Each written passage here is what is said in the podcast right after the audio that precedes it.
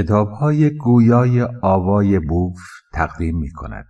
قصه هایی از ایران باستان برای خورد سال و میان سال و کهن سال کتاب ششم هزار و یک شب.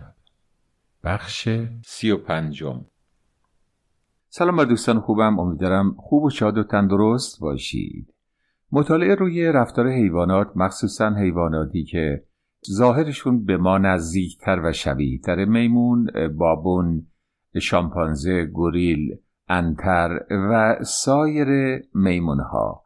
باعث شده که حیوان شناسان تا حد زیادی به ریشه های رفتار بشر پی ببرند. در یک مستندی در ارتباط با سیاست گفتم قبلا براتون که در واقع آقای فوکویاما در مقدمه کتاب نظم سیاسی خودش بخشی از کتاب رو اختصاص داده به سیاست در دنیای شامپانزه ها برای اینکه کسی در دنیای شامپانزه ها رئیس باشه و فرمانده جمع یا گروه باشه باید اضافه بر قدرت فیزیکی توان جلب توجه و احترام همه رو هم داشته باشه. در یک مستندی شامپانزه قدرت و زور داشت اما تدبیر نداشت و شامپانزه می‌خواستن این رئیسشون نباشه.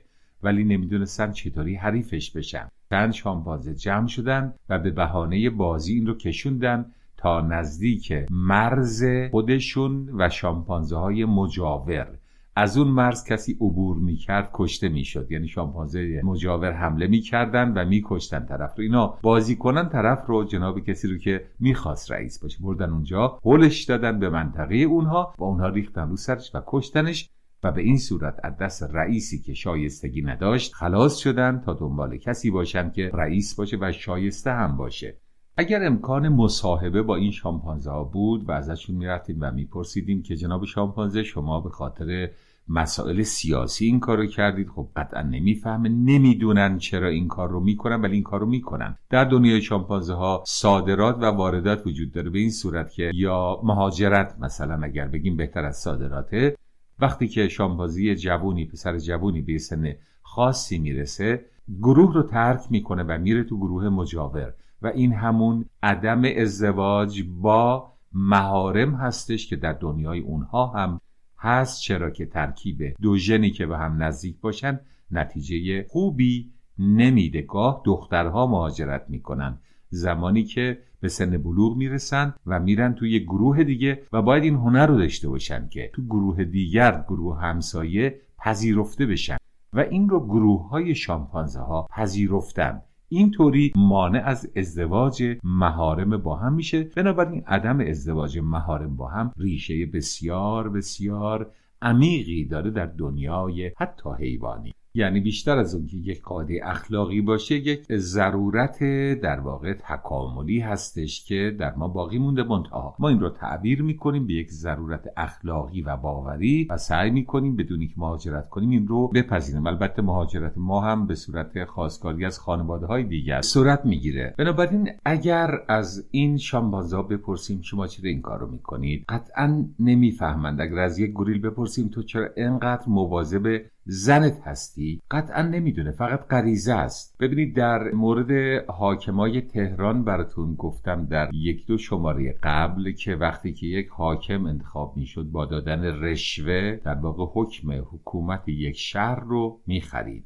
همون فرماندار الان در واقع. در زمان قاجار. حکم می‌خرید و باید پول خریدن این پست رو هر چه زودتر از مردم در می آورد به خاطر همین می اومد قیمت ها رو اعلام می کرد که کسبه باید به این قیمت کالاشون رو بفروشن و کسبه بدبخت که می‌دیدن این قیمتی که حاکم داره کمتر از قیمت خرید جنس هدیه می آوردن اگر هدیه رو قبول می کرد می‌دید ارزش داره در قیمت ها تجدید نظر می کرد از طریق گرفتن این هدیه ها و پول زوری که از مردم می‌گرفتن حاکما باید پولی رو که به دولت یا به حالا مقام بالاتر داده بودن تا این پست رو بخرن هر چه سریعتر در می آوردن وگرنه ممکن بود کسی پول بالاتر بده بیاد این پست رو بگیر و اونها این پست رو ببازن.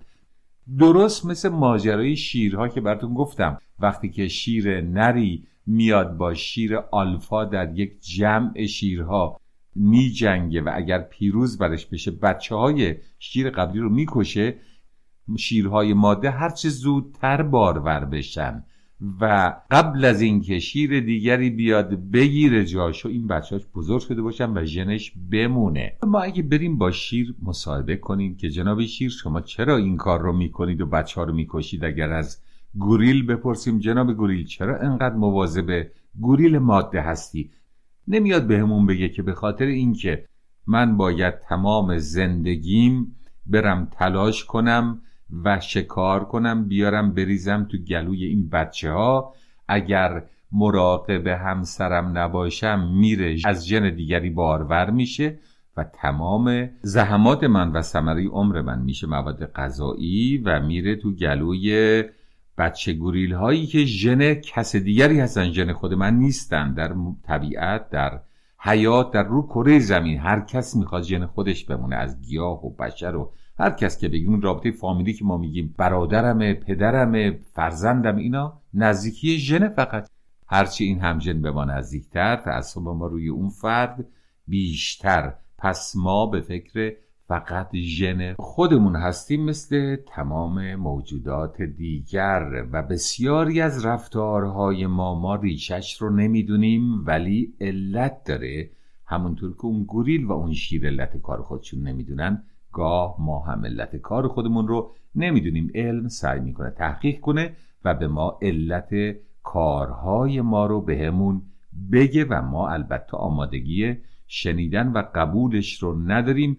و عادت داریم که اون رو که به صورت تعابیر فرهنگی است بپذیریم. اگر خاطرتون باشه در قصه معصومه دختر فاطمه که قرار بود با اسقر ازدواج کنه و همدیگر دوست داشتن حسن آقا پدر اسقر قسیس بود و فقط عصرها در حد خوراک بخور و نمیر می‌گرفت می‌برد خونه فاطمه و مراقب بود که فاطمه از اونچه که اون تهیه می‌کنه به بچه هاش نده. چرا؟ چون بچه های فاطمه خانم ژن فرد دیگری است. اون سعی می‌کرد چهار بچه خودش رو غذا بده. چون مال خودش بودن. زل سلطان حاکم اصفهان ستم بر مردم می‌کنه. پدر مردم رو در میاره.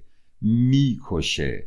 هر جنایتی که لازمه می‌کنه برای پول پول رو در میاره. اما برای ژن خودش برای بچه های خودش از انگلیس معلم میاره که به بچه هاش اضافه بر اینکه فرانسه رو می‌دونن. خوب انگلیسی هم بهشون درس بده.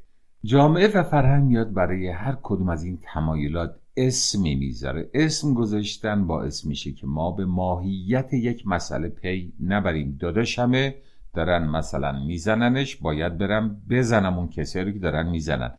بدون که فکر کنم حق با داداشم یا با اونها. چون داداشم داداشم یعنی چی؟ یعنی که هم ژن منه.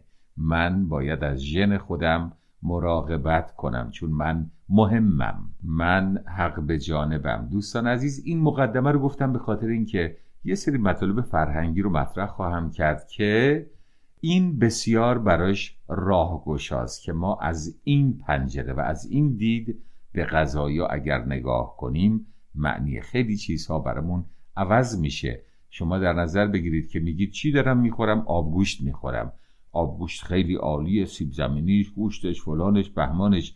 اسم آبگوشت رو گذاشتیم روش و اما به یک نگاه دیگه اگر بخوایم ببینیم یک تکه از لاشه گوسفند مرده رو کندم انداختم جوشوندم دارم می‌خورم.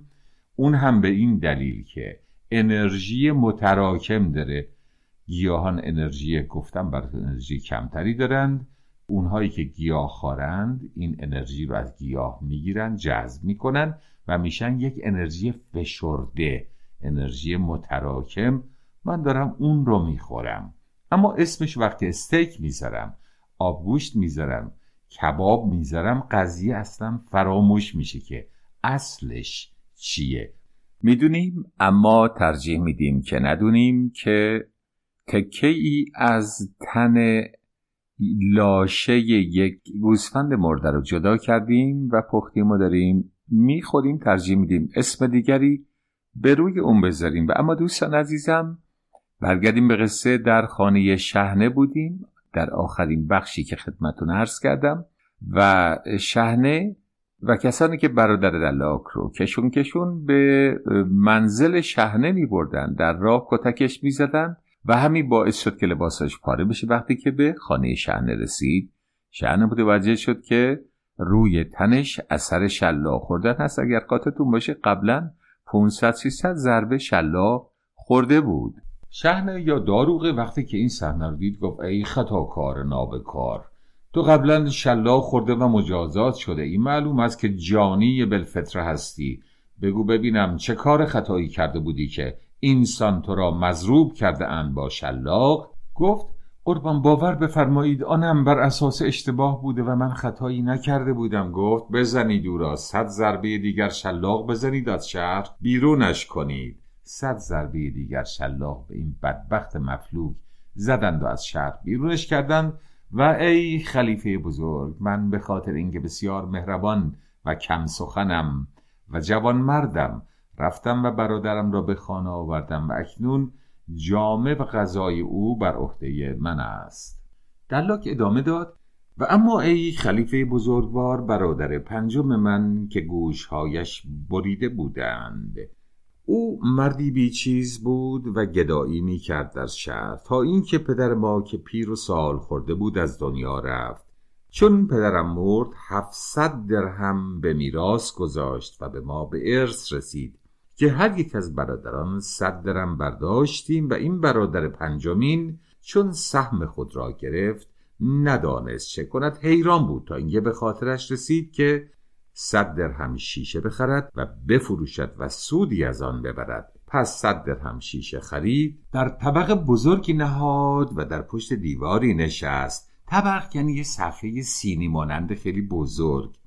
نشسته بود و در کار خود فکر می کرد که سرمایه من از این شیشه ها صد درهم است. اگر آن را به دیویست درهم بفروشم و باز دیویست درهم شیشه بخرم و چهارصد درهم بفروشم و همینطور معاملات را ادامه دهم تا ثروتی بیندوزم و کالاهای بسیار و زینتهای زرین و طلایی بخرم و در خانه خود بچینم و آنچنان ثروتمند شوم که به خواستگاری دختر وزیر بروم و تمام کسانی رو که شایسته مجلس من هستند به مجلس خود راه دهم و اگر وزیر دختر خود را با رضایت به من ندهد او را به زور بستانم و بگیرم. و وزیر که ثروت روزافزون مرا می‌بیند عاقبت تسلیم می‌شود و می‌خواهد که با من ارتباط و رابطه خیشاوندی و فامیلی داشته باشد. من جامعه های شاهانه میپوشم و اسب های زرین و مرسع مرسع یعنی طلاکاری شده جواهرکاری شده زین کرده و سوار می‌شوم.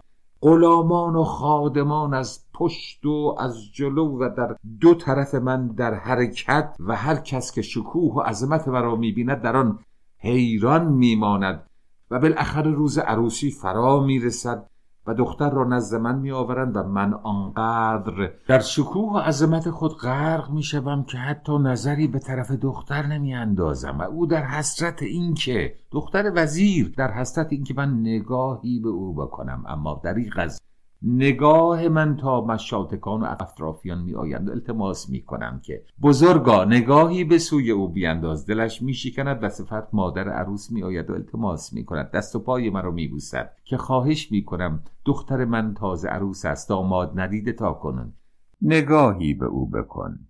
پس چون قصه به دینجا رسید شهرزاد لب از قصه فرو بست. و اما دنبالی قصه در شب بعد. عزیزانم شهرزاد میگه که ای ملک جوانبخت. دلاک در حضور خلیفه گفت که سپس مادر عروس جامی پر از شراب می کند و نزد من می آورد و در این حال تمنا دارد که من نگاهی به سوی او بیندازم و من نگاهی به او نمی کنم و اگر سخنی بگوید و اصرار کند این چنین به او می‌زنم. ناگاهان پاشو که تکون داد. زد تمام شیشه ها رو شکست.